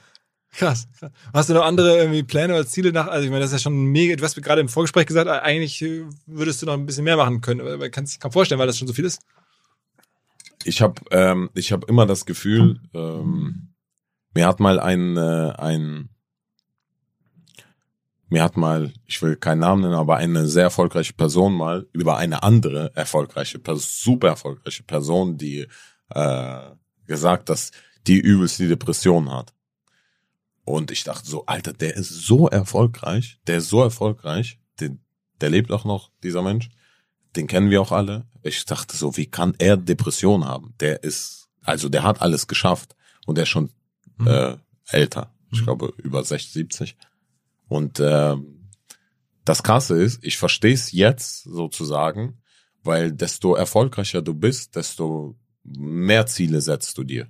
Also weil ich persönlich bezeichne jetzt mich nicht als super erfolgreich. Äh, Meiner Meinung nach bin ich es überhaupt noch nicht. Ich habe zwar Gott sei Dank geschafft, dass ich jetzt eine Wurst aufs Brot mir leisten kann, eine vegane Wurst. Bist schon vor allem. Millionär geworden. Bitte? Bist schon Millionär geworden. Äh, äh, darüber will ich nicht reden. also ja. aber ähm, mir geht's Gott sei Dank gut. Äh, aber ähm, was wollte ich jetzt sagen? Wir sollten das noch Konzept gemacht. Ja, aber aber ich sage, weißt du, du setzt dir immer weitere Ziele. Du setzt dir immer neue weitere Ziele und äh, manchmal vergisst man, was man schon erreicht hat. Und ich glaube, deswegen kriegen auch viele erfolgreiche Menschen äh, Depressionen oder wo man denkt, wo andere sitzen und sagen so, Digga, du hast doch alles erreicht und du sitzt da und denkst so, Alter, ich habe nichts erreicht, ich habe noch gar nichts erreicht. Aber hast du noch spezielle Ziele? Also ich meine, das ist jetzt ja schon ein, Monster-Portfolio, aber hast du noch irgendwas, wo du sagst, das ist jetzt so so ein, so ein, so ein international, ich finde es international interessant. Ich würde gerne, ich würde gerne Projekte mit auf Englisch dann? Zum Beispiel, zum Beispiel auf Englisch. Ich weiß es noch nicht, wie es genau dann in welcher Form sein wird, aber ich will mit, mit international bekannten Menschen zusammenarbeiten, weil mich interessiert vor allem nicht das Geld in erster Linie, weil das Geld kommt immer von alleine. Also das ist das Erste, was ich gemerkt habe, wenn du Partner kennenlernen willst oder äh, das andere Geschlecht oder je nachdem, was einem gefällt, musst du einfach erfolgreich in etwas sein. Du ziehst automatisch Leute zu dir. Und wenn du mit anderen erfolgreichen Menschen dich unterhältst, das ist übelst inspirierend. Also ich das ist das, was mich immer. Äh, Gibt es in den USA irgendwie, der dich inspiriert, den du so, wo du so dran denkst, den du geil findest? Keine Ahnung, Will Smith zum Beispiel. Ich weiß nicht warum, aber ich habe nie Prinz von Bel Air oder so geguckt. Aber Man in Black war, glaube ich, so eins, wo ich mit einem damals geguckt habe. Und in Russland war damals immer alles auf Englisch und nur ein Typ also mit so einer langweiligen Stimme, der hat alles so synchronisiert. Auch alle Titanic, Liebesfilme, so ich liebe dich, äh, Jake, ich liebe dich. Ich liebe dich, Jake. Er hat alle, er hat alle auch die Frauen so, ich liebe, die so, ich liebe dich auch. Und er, ich liebe dich auch. Also, und so habe ich Man in Black damals geguckt und ich weiß, ich glaube, das ist so drin. Ja, wo, keine Ahnung, weißt du, es- es wird mal interessieren, so mit denen mich zu unterhalten, weil das sind ja, äh, die sind erfolgreich auf einem ganz anderen Level. Und das wäre, das wäre interessant, mit solchen Menschen zu reden einfach. Das heißt, als letztes ähm, habe ich gesehen, Twitch für dich entdeckt. Twitch ist auch geil, ja, weil das ist eine komplett neue Plattform. Und ich finde es immer geil, wieder neue Herausforderungen. Und ich bin mir sicher, Twitch ist die neue Plattform, die, äh, die genauso erfolgreich wie YouTube oder vielleicht sogar noch erfolgreicher wird, weil die Leute, was sich jetzt zum Beispiel in den drei, vier Jahren geändert hat, seitdem ich mit der Online-Welt angefangen habe, ist, dass die Menschen wollen noch näher zu dir sein. Deine Community will noch mehr über dich erfahren und noch näher zu, an dir dran sein. Und das ist eben durch Twitch möglich. Und das ist geil. Das ist so Wie oft, wie oft geil. machst du da jetzt was? Ich schaff's momentan vielleicht zweimal im Monat, äh, in der Woche zu streamen. Aber ich würde gerne öfter und ich will das noch mehr Und was, einbinden. was, was ist da dein Format? Was, was machst du da so? Das ist ja live, ne? Ja, es ist live, ja, ja. Also ich versuche, äh, ich versuche verschiedene Sachen zu machen. Also es sind versch also ähm, zum Beispiel momentan bin ich mit einer mit einer anderen bekannteren äh, weiblichen Person machen wir verschiedene Ausflüge und äh, und filmen das sozusagen diese Ausflüge, wo wir hingehen, was wir machen, weil wir uns sehr gut verstehen. Zum Beispiel das eine Sache oder es sind jetzt paar andere Sachen geplant, über die ich jetzt noch nicht reden kann, aber äh, das, das, das ist, finde ich, in- einfach interessant. Haben dich Knossi und so nicht gefragt, ob du auch Bock hast aufs Angelcamp oder sowas? Doch, ich war ja bei allen Camps dabei. Ach so, okay. Ich war bei allen Camps bis jetzt auch dabei. Ah, okay, okay, okay. Ich bin immer der Gast, der dann immer dazu kommt. ah, okay, okay, siehst du, das bleibt. habe ich gar nicht gesehen. Ja, ja, ist kein Problem. Okay, okay, das heißt, die, die ganze Szene hast du auch schon für dich erschlossen sozusagen. ja, ja, mit Angelcamp und bla. Und wir haben ja innerhalb von zehn Tagen tatsächlich komplett geschafft. Also bei Twitch bist du ja schon richtig weit, also einer der größten, wenn du 15.000 Menschen dir zuschauen. Wenn 40.000, dann ist Endstufe. Und wir hatten, wir haben immer, wenn wir streamen, 10, 15.000 Leute, die zuschauen. Und hatten auch jetzt vor paar Streams 40.000 Leute, die zugeschaut haben. Also es hat sehr, sehr schnell funktioniert sozusagen. Und das ist auch geil. Das Ist denn das für dich auch so ein, sagen wir mal, wenn ich es so höre, irgendwie eine Kunst, dass du mit extrem vielen Leuten kollaborieren kannst, weil ich meine, auf der einen Seite mit Knossi, dann, dann mit Palina, dann mit irgendwie einen Song machen mit Capital Bra, dann mit DJ Weiss. Das ist ja schon irgendwie so ein richtiges Portfolio an verschiedensten Menschen, mit denen du sowas zusammen machst. Das ist, also, es kann ja auch irgendwie, du bist ja sehr anschlussfähig scheinbar. Ich, äh, ich glaube, ich interessiere mich immer einfach für die Menschen, mit denen, es gibt ja viele erfolgreiche oder einige erfolgreiche Menschen und mit den einen verstehst du dich gut, mit den anderen nicht so und mir geht's jetzt nicht darum, äh, ich versuche jetzt nicht äh, irgendwie auf Krampf mit jemandem zusammen zu connecten, wenn ich selber mich interessiere für den Menschen und wenn der, wenn ich seine Kunst feier und dann funktioniert das auch geil, weißt du, weil du kommst dann gut zusammen und dann funktionieren geil Projekte zusammen. Und du bist ja so eine Mischung aus Künstler und irgendwo ja auch Unternehmer. Bei all den Sachen, das ist ja schon. 100 Prozent. Was bist denn du mehr? Ja. Puh, Alter, keine Ahnung. Wahrscheinlich Künstler, glaube ich. Wahrscheinlich Künstler. Aber um Unternehmer zu sein, musst du auch Künstler sein.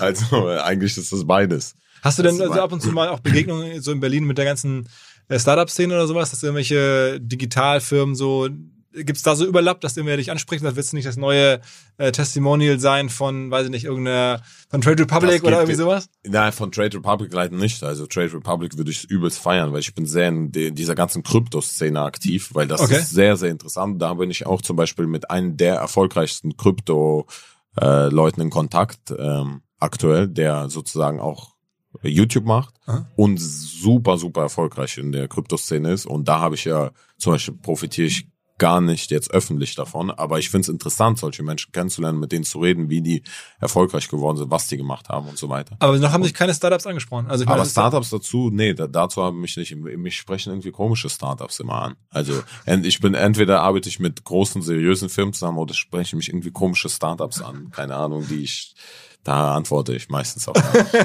Okay, aber, aber sagen wir mal so jetzt so, so, so ein Trade oder sowas, da wärst du open for business. Bei Trade Republic wäre ich sofort dabei, weil das interessiert mich auch. Weißt du, weil Aktien und Krypto, das ist so, das ist so geil einfach. Das ist Bist so du auch, also hast du auch Bitcoin und sowas? ich habe alles in Krypto investiert, was ich habe. Ernsthaft? Fast alles. Von ja. wann hast du angefangen? F- äh, Anfang, ga- ganz am Anfang des Jahres, im Januar. Ah, ist ja ganz gut gelaufen dann für dich. Ja, ja, ist sehr gut. War schon mal besser, aber ich aber- bin auch, ich bin auch, ich sitze nächtelang und äh, verfolge das alles. Ich bin komplett, weil ich so überzeugt und fasziniert bin, wie das, was für ein System dahinter steckt. Eigentlich, wenn ich so drüber rede, äh, mich interessieren immer die neuen Technologien. Oder wenn du es nimm, wenn du nimmst, damals haben wir mit Facebook angefangen, dann hat mich Instagram interessiert, dann kam TikTok, dann hat mich TikTok interessiert, dann Twitch, dann, also es war natürlich alles vorher da, aber auf meinen Radar ist ein bisschen später gekommen und dann versuche ich immer das zu begreifen, wie das funktioniert und Guckst du dir so Typen an wie Gary Vaynerchuk oder so? ja, klar. Ja? Ja? gestern natürlich. Jeden Tag ein Video von dem. Jeden Tag. Ga- Gary Vaynerchuk, Tony Robbins oder andere erfolgreiche, erfa- erfolgreiche Menschen. ab- jeden Tag, weil ich versuche, den Bezug dazu zu kriegen. Aber findest du es nicht ein bisschen drüber oder so? Denkst du dir nicht auch so ein bisschen, Du musst immer abstrahieren. Ich finde, das Krasse ist, es gibt so viele Sachen. Zum Beispiel, ich, ich interessiere mich für Quantenphysik übelst. Und es gibt so viele Videos, die interessant sind, aber manche, du guckst die und denkst so, was für eine Scheiße die labern. aber, ich finde, dass das, weißt du, dass ich wurde ganz äh, früh schon, habe ich verstanden, dass du Sachen filtern musst. Weißt du, weil äh, ich, so ein Beispiel war ja mit 13 haben wir von Ludovico Lob des Sexismus gelesen. Ja. Das ist ein Buch, wie du Frauen klar machst, sozusagen, weißt du, als Kinder so. Und da, da stand sowas, so eine Taktik wie Push und Pull. Das heißt, du musst sagen, einem Mädchen irgendwie, du hast hässliche Schuhe, aber schöne Haare. so, ne? und, und das ist so voll, voll dumm. Aber äh, wenn du das abstrahierst weiter, das Ganze, ja, und wenn du, wenn du sozusagen den Kern verstehst irgendwo, kann dir das irgendwo weiterhelfen, ja.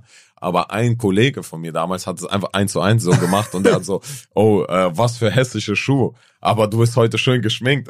Die, die haben ihn immer so angeschaut, Alter, was will der von mir? Und, und das ist eigentlich in allen Sachen, weil Gary Vaynerchuk zum Beispiel, der ist ja komplett drüber.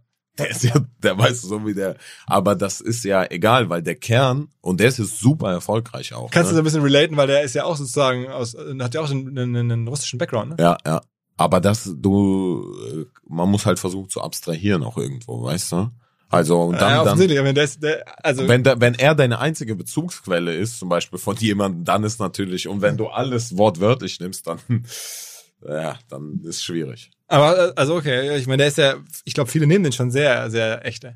Ich meine, der ist ja auf, auf Events so richtig als, als ernst gemeinter Experte unterwegs, obwohl er halt manchmal schon krass übertreibt eigentlich. Ja, der übertreibt manchmal, aber wenn du dir, wie gesagt, das filtern kannst und das abstrahieren, dann bringt das was. Aber ich würde jetzt nicht auf, also gut, vielleicht wenn er hier in Berlin ist, würde ich trotzdem hingehen dahin, aber ich würde jetzt nicht, äh, also, weißt du, was ich meine? Das ist jetzt, äh, ich schaue jetzt nicht nur ihn, sondern tausende andere. Also wenn ich jetzt, wenn ich, ich habe gestern erst ein Video von ihm geguckt und sechs andere äh, von anderen super erfolgreichen Menschen.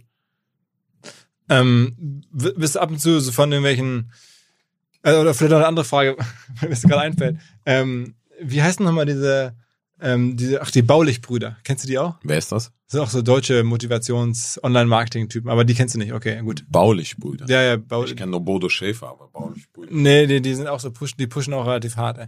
Also so ein bisschen drüber, also, ja, äh, nee, kann ich nicht. okay, okay, das ist, glaube ich, kein schlechtes Zeichen. Ja. Ähm, bist du ab und zu äh, so politisch auch angesprochen? Hast du dich irgendwie versucht, mit dir Politik zu machen? Also gibt es irgendwelche Nähe zu Parteien oder Leuten, die sagen, Mensch, irgendwie, der hat so viele Leute, der hat so eine glaubwürdige Geschichte, oder ist das für dich komplett No-Go? Also ich habe ähm, Jein, Jein, sowas ist schwierig zu sagen, von Parteien auch schon mal, aber von der Regierung selbst auch. Äh, ich habe ein paar Mal auch mit der Re mit der Regierung, sag ich In- mal, in Deutschland? Ja, ja, ja. Äh, der russische könnte auch sein. Nee, nee, nicht nein, nein, nein.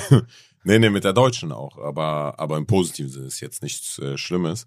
Aber weil ich mich auch selbst dafür sehr interessiere, für, für Politik und Politik im Allgemeinen und wie Politik funktioniert und äh, wie diese ganze Psychologie der Politik funktioniert, weil ich finde es immer faszinierend, wie zum Beispiel der be- beste Beispiel ist Russland-Ukraine-Konflikt und weil das hat ja auch was mit meiner Verantwortung und mit meinem Job zu tun, weil wenn, wenn ich sehe diesen Russland-Ukraine-Konflikt, der vor allem damals so explodiert ist und ich sehe, wie äh, teilweise Kids mir sagen, irgendwie scheiß Russland, Ukraine äh, lebt und ich denke mir so, alter Dicker, das ist krass, wie was für eine Hirnwäsche die haben. Also das ist so wie wenn, weiß ich, wenn wir hier gegen Österreich sagen, scheiß Österreicher und hassen die. Also ich meine, es gibt ja immer diese spaß Äh, äh. ne? aber es wäre doch absurd, wenn jetzt hier ein Österreicher im Raum sitzt und ich sage, i, dieser Österreicher, ich will nichts mit ihm. Also für mich ist das absurd, egal welche Nationalität, Hautfarbe oder Religion, wir sind alle so gleich, das ist doch absurd, dass man sich hasst, aber nur weil größere Interessen sind von einzelnen Menschen, lassen, la, lässt sich eine größere Masse halt beeinflussen. Und das finde ich schon interessant, wie das Ganze funktioniert. Und ich würde es gerne in eine positive Richtung lenken. Fällt dir denn diese Spreizung manchmal schwer zwischen, also ich meine, du bist jetzt ausgebildeter Schauspieler und irgendwie ja irgendwo auch intellektueller und du verstehst diese Assi-Welt total gut und kennst dich halt mit Platte und dem Ganzen extrem gut aus und bedienst so ein bisschen ja irgendwo auch auf eine Art beide Zielgruppen. Also es ist schwer. Es ist schwer, das zu vereinen, weil auf der einen Seite ich verstehe mich oder ich spreche die Sprache der Jungs aus dem Blog oder der, wie andere sagen würden, der Super Assis. Und äh, andererseits ähm, unterhalte ich mich mit Politikern. Und wenn ich jetzt, äh, wenn ich jetzt irgendwie zu politi oder zu intelligente Sachen sage oder Wörter verwende, dann sagen die Assis, ja, was bist du für einer? Voll der Idiot sozusagen. Was machst du jetzt hier auf intelligent? Und wenn ich jetzt asoziale Sachen mache, die vielleicht in erst, in, im ersten Augenblick super assi wirken, dann sagen die, ich sag mal, das super extrem irgendwie die Politiker sagen, oh mein Gott, Alter, wen haben wir uns da hier, hierher geholt? Einfach, voll der Assi-Idiot, wir können doch nicht mit so einem zusammenarbeiten.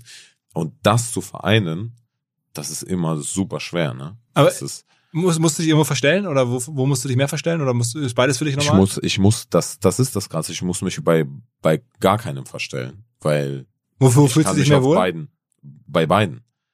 Das ist so wie, wie mit Russisch und Deutsch. Also zum Beispiel in Russland, würde ich in Russland leben, würde mir Deutsch fehlen. Ich lebe in Deutschland, mir fehlt Russisch, also kompensiere ich das mit Videos und äh, mit Leuten, mit denen ich mich unterhalte. Also mir, das ist beides. Man, ich brauche beides, weißt du? Und dein Freundeskreis ist auch gemischt. Da sind dann irgendwie, weiß ich nicht, irgendwelche anspruchsvollen Schauspielerkollegen von früher drin und da sind dann aber auch irgendwelche Plattennachbarn von früher drin. Also ich habe ehrlich gesagt momentan keine Zeit für Freunde. Okay, das heißt, du bist jeden Tag hart am Drehen und am Machen.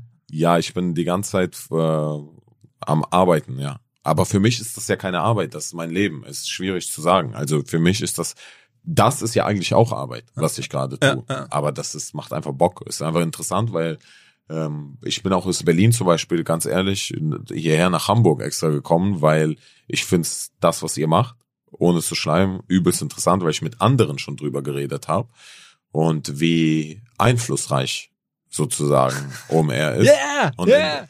interessant. Äh, deswegen fa- fand ich das interessant, mal äh, zu sehen, wie ihr arbeitet und wie das funktioniert Ja. bei euch. Weißt du, was ich Ja, meine? ja. Und deswegen, mir macht's einfach Bock. So, deswegen.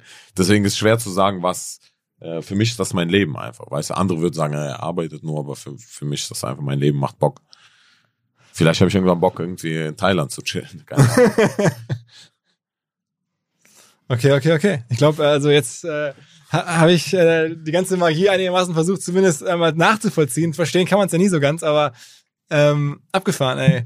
Geiler Entwurf. Ich bin mal gespannt, also ob, ob du nochmal eine neue Person erfinden musst. Bin ich echt, also ob, ob Slavik jetzt für dich sozusagen die nächsten zehn Jahre funktioniert oder ob du irgendwann nochmal eine neue Figur für dich kreieren musst.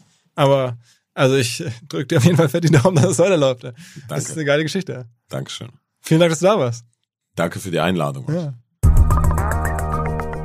Zum Schluss noch ein kleiner Hinweis für Menschen, die Bock haben auf die Digital- und Medienbranche oder da schon aktiv sind beruflich, aber sich noch weiterentwickeln wollen. Es gibt nämlich bei unserem Partner der Hamburg Media School ein Angebot, wo man neben dem Job Dinge lernen kann, die man halt nicht mal so eben on the job lernen kann. Es geht dabei um den Executive MBA in Media Management. Man lernt berufsbegleitend, wie gesagt, von Investitionen über Finanzierung, Business Development, ganz viele verschiedene Themen, die man halt braucht, um im Digitalbusiness am Ende erfolgreich sein zu können. Wir selber haben schon von OMR auch verschiedenste Kolleginnen und Kollegen in dieses Programm hineingeschickt. Wer mehr Informationen dazu haben möchte, hamburgmediaschool.com und am besten dort mal nach dem Executive MBA suchen. Dieser Podcast wird produziert von Podstars bei OMR.